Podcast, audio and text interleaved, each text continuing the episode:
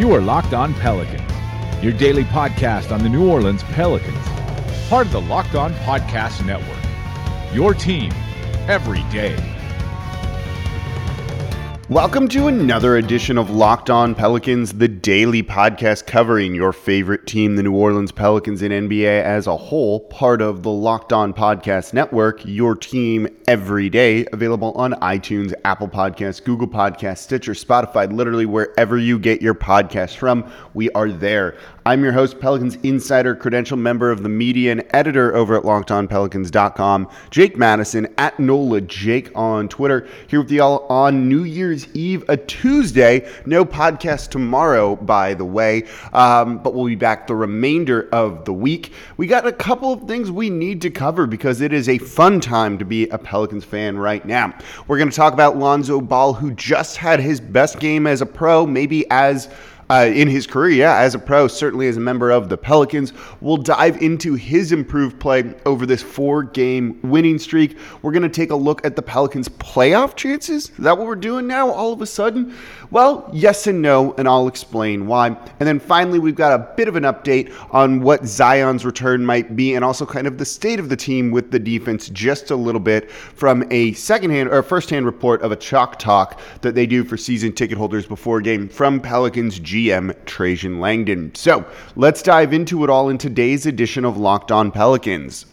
All right, so Lonzo Ball, the Pelicans kind of maligned at times point guard, had his best game probably in his career against the Houston Rockets in a Pelicans win, their fourth straight. I'm not playing the sound effects today, where he finished with uh, 27 points on the night, 10 assists, 10 rebounds. They credited him with two other assists to give him a triple double in this game after a couple of stat corrections. So uh, that was a pretty good day for him, I think you could say. Hit seven threes, was 10 of 20 from the field overall and just basically kind of sparkling. Had three turnovers, but you'll live with that. Had two steals and played very, very good defense.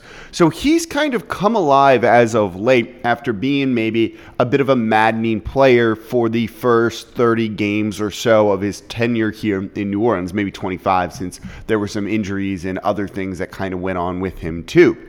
But this is good to see. And this does a lot for the team, and we'll kind of get into all of that. But over the past five games, Lonzo's numbers are 14.2 points per game, seven rebounds, 4.4 assists, 1.8 steals. He's doing it shooting 42.2% from the field, which is really good for him. And then 47% from three. That's great for anybody. So his shot is really starting to come along, and particularly the three point shot. And if you look at it over the past couple of games, games, he's shooting the ball incredibly, incredibly well. Um, he is 11 of 20 over the past two games. It's pretty good. You can't really say anything other than that when it comes to him right now. Clearly, he's feeling his shot a little bit more, and that moving of the release point has helped him kind of get this off just a little bit quicker. I don't know how consistent it's going to be going forward, but you're certainly seeing some improvement. And you know what? Simply put, that is saying something and we will take it. So with Lonzo Ball and that shot going well, things open up a little bit more for him. And that shooting really means you can keep him on the court throughout the game and pair him next to Jrue Holiday. We've seen the Pelicans struggle in crunch time a lot because they lack shooting out there on the court or they don't have the right kind of guys out there or Jrue Holiday's playing point guard, which is what he doesn't want to be doing during that time. When Lonzo's shooting well, you can put him out there in the final five minutes of a game alongside Jrue Holiday and then unlock Jrue Holiday from that. And well, just everything is better. And he's a credible threat out there. And teams you can see are guarding him further out on the perimeter rather than just letting him stand wide open and daring him to shoot. We've seen that work. The Pelicans did it to him last season when he was with the Lakers. It's not great because it just clogs the paint and mucks up the spacing of an offense. But now that he's a credible shooter, at least during this stretch, you're seeing teams defend him that way. And that opens up the Pelicans offense a little bit more. The offense is also working because he's been much more aggressive. This is not a great half court offense team. When they get out in transition, they're awesome. And Ball is probably the guy who pushes transition on this team more than anyone else does, which is why he's so valuable to have for your New Orleans Pelicans and getting out and just kind of having the identity that they want to have and the team being the team that they want to be. Now, with him pushing in transition, that's great. But in the half court, it's been a bit of a struggle. A lot of step back threes, just kind of shots early on in the shot clock that you don't want to see. But it looks like they're valuing possessions a little bit more.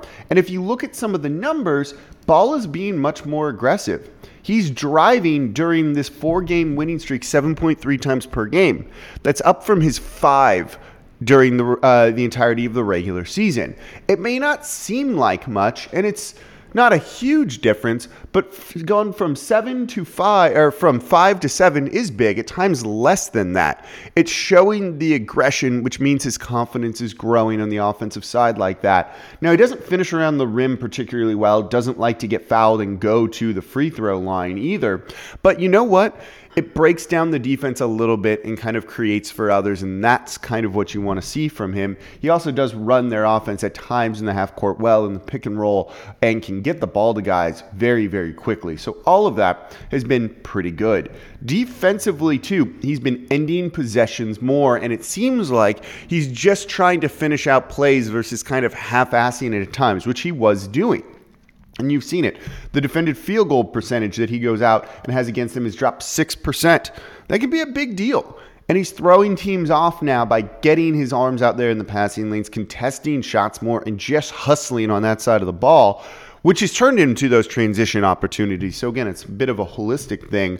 Uh, one informs the other, and so you're seeing him play incredibly well, and you're seeing the team kind of feed off of that, getting out in transition, running the way they want to, and he pushed that pace in the fourth quarter of the game against the Houston Rockets, grabbing 14 or leading the team to get 14 points in the fast break. That's really good.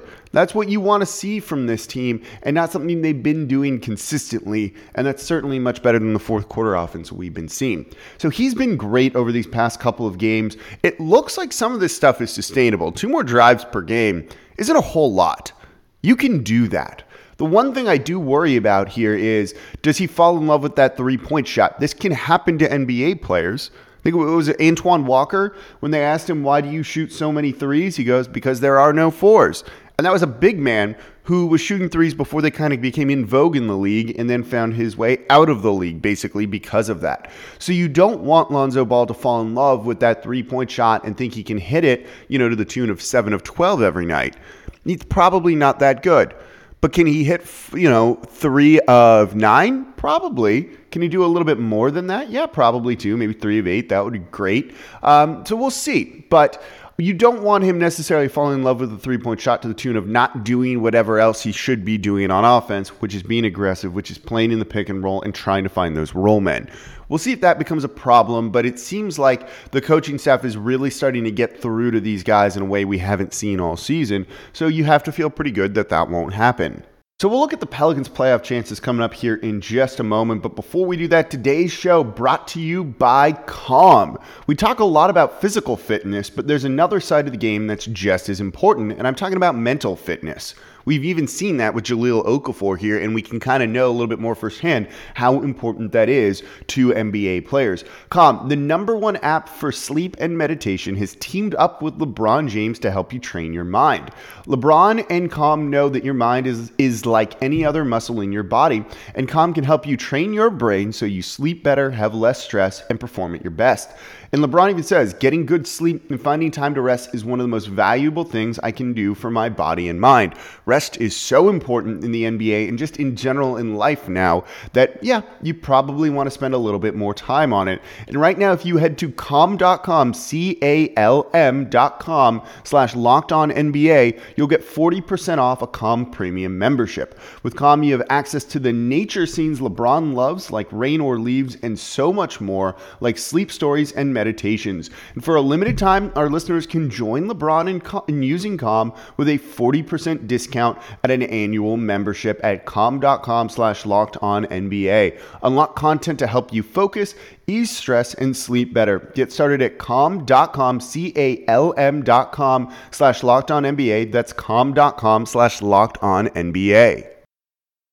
Playoffs? Yes, we're going to be talking about playoffs right here and the Pelicans' chances because you know what? They're kind of in the mix more so than they were a couple of days ago, which I guess is really nice to see, though certainly by any stretch of the means, not in the playoffs whatsoever, or even maybe likely to make the playoffs. But you know what? They're only three and a half games back of the eighth seed in the Western Conference, the eighth seed who happens to be the San Antonio Spurs right now.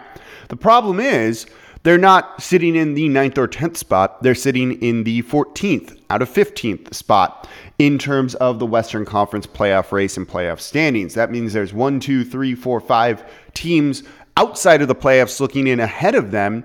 And then you've got to put in the Spurs there too, which makes it six total that they would need to leapfrog to get into that eighth spot should the season end, you know, soon. Now, it's not impossible to do. It just means that there's a whole lot more outside of the Pelicans' control than you would like. You know, a couple years ago when they traded for DeMarcus Cousins and it was could the Pelicans get into the playoffs and they were chasing Denver, that was like the only other team that they really needed to jump was the Denver Nuggets, not so much, you know, five teams, six teams or so. That's when things start to really become outside of your control and when, yeah, that could lead to a lot of disappointment. Look at the Saints getting the third seed here instead of the one or the two, and you go into the final day of the regular season needing at one point Green Bay to lose, but then maybe Green Bay to win, then Seattle to definitely win, and all of these kind of crazy things. And while they took care of what they needed to do and completely smoked the Carolina Panthers, well, it didn't end up really mattering in the end because they're still the three seed with a 13 and 3 record, which is complete garbage. So that's the kind of situation the Pelicans may find themselves in just a little bit here. That it doesn't matter that you have 14 of 15 games against teams outside of the playoffs looking in, and so your final schedule is pretty easy, and nine of those are at home.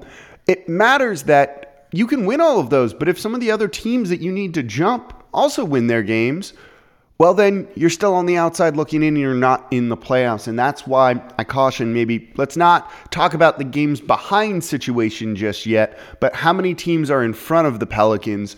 And six sounds a little bit worse than three and a half, particularly because those six could be winning some games. Now, I'm not going to rule them out going to the playoffs here. You look at the Phoenix Suns at 13 and 20, it's not great. The Memphis Grizzlies 13 and 21, you don't trust either of those two teams. The Minnesota Timberwolves at 12 and 20 are about to enter a whole new realm of drama that we know all too well here in New Orleans when it comes to Karl-Anthony Towns and him supposedly being pretty unhappy up there you guys are in for a treat, Minnesota, when it comes to that. The Kings are 12 and 21 and dealing with a whole host of issues, too. The Spurs, who are the eighth seed right now, at 13 and 18, so well under 500, don't really inspire a ton of confidence.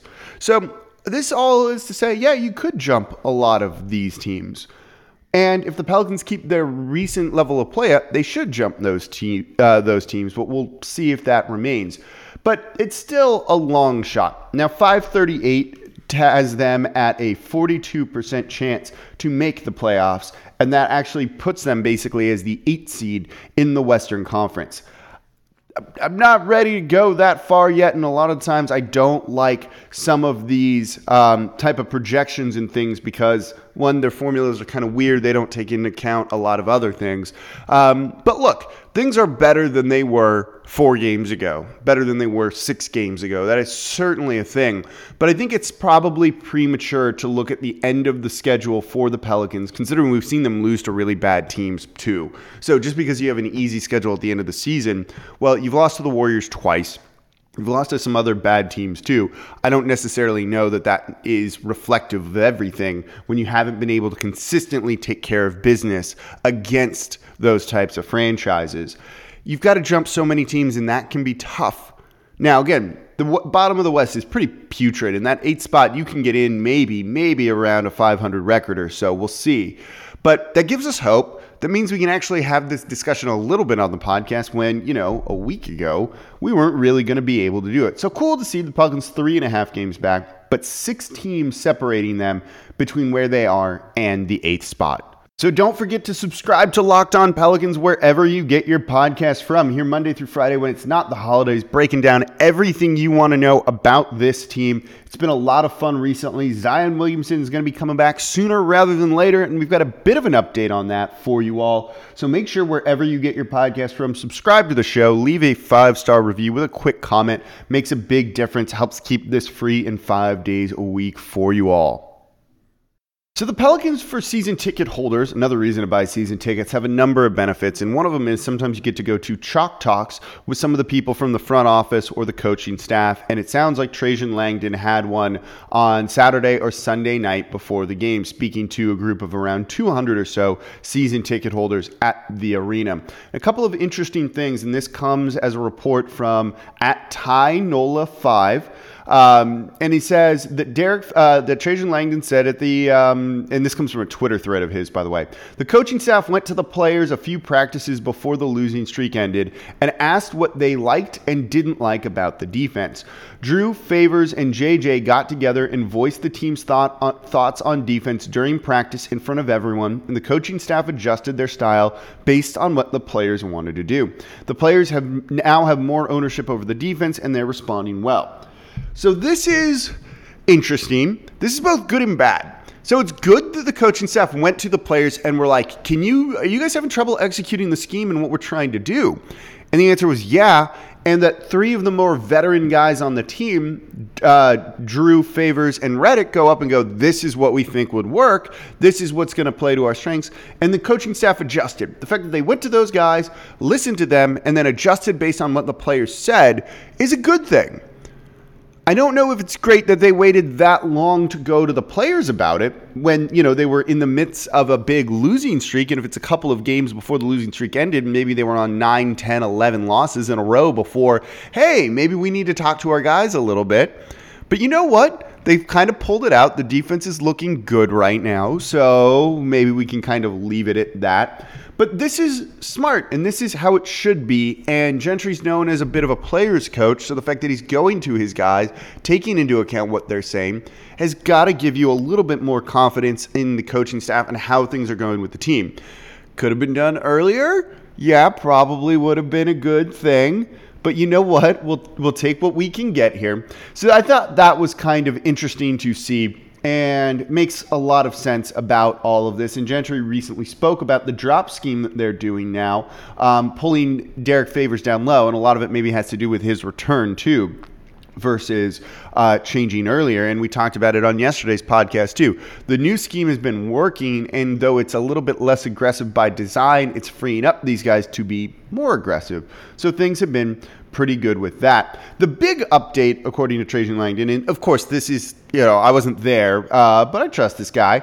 And these things tend to be pretty open and honest, knowing that some things will get reported out of there. And said, also said that the plan for Zion is to return to practice on Thursday. That's going to be in two days, and start to ramp up from there. If the two to three practice timeline from the ESPN article is correct, Zion should play his first game by mid January. And I think that's kind of been what we've all expected.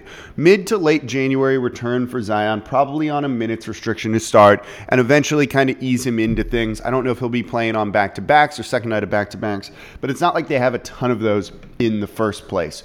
So cool to get the report from at Ty Nola 5. Thank you for putting that out there. Um, and yeah. Happy to see that Zion's going to be returning. Very good to see that they're listening and working together, the coaches and the players.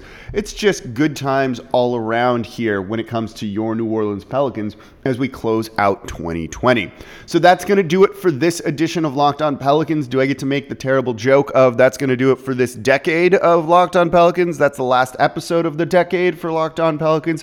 Yes, it's dumb and stupid, but it's also true. So all of you have a happy new year. No podcast tomorrow.